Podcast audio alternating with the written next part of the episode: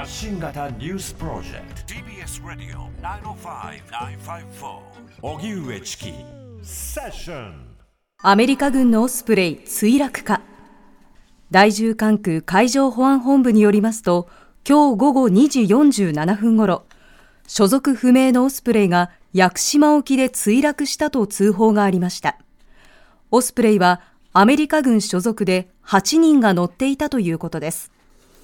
海上保安部の航空機が現場の海上で機体の残骸のようなものや転覆した救命いかだのようなものを確認したということです。現場を捜索している屋久島町救難所の船から1人を発見したとの連絡を受けたということです。また鹿児島県によりますと午後2時40分に屋久島空港近くの海岸にオスプレイが左エンジンから火を吹いて着陸したと110番通報がありました。県が情報収集に当たっています。薬物事件めぐり、日大アメフト部が廃部へ。日本大学は今日、部員による違法薬物所持事件が起きたアメリカンフットボール部を廃部とする方針を固めたことが分かりました。一連の薬物事件をめぐっては、おととい、新たに3人目となる部員の逮捕者が出ていることから、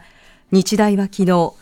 学内で開かれた競技スポーツ運営委員会でアメフト部を廃部にする方針を示し、今後学内手続きを経て正式に決定するということです。1940年創部の日大アメフト部は、大学日本一を決める甲子園ボールを21度制した名門ですが、2018年の悪質タックル問題に続く今回の不祥事により、88年の歴史に幕を閉じることになります。一方、薬物事件への対応をめぐり、理事会から辞任を勧告されていた澤田副学長が今日辞任届を提出。理事会からは直ちに退任するよう求められていましたが、引き継ぎに時間がかかるとして、年内をめどに辞任する意向だということです。今年度の補正予算案成立。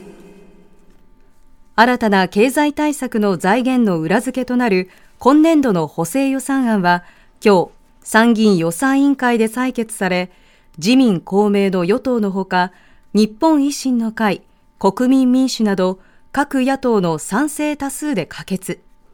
先ほど行われた参議院本会議で成立しました。今年度の補正予算案は、一般会計の総額が13兆1992億円で、物価高対策や低所得世帯への給付金が盛り込まれましたが、岸田総理がこれまで税収増を国民に還元するとしていましたが、一般会計の総額のおよそ7割にあたる8兆8750億円が新たな国債発行で賄われます。一方、参議院予算委員会では、万博予算の増額、自民党5派閥の申告漏れなどについて野党側が岸田総理を追及。また、社民党の福島党首が、関東大震災の時の朝鮮人、中国人の虐殺について、外務省に関連文書が残っていることから事実関係を正しましたが、岸田総理は、不当な差別的言動は許さないと述べ、具体的な言及を避けています。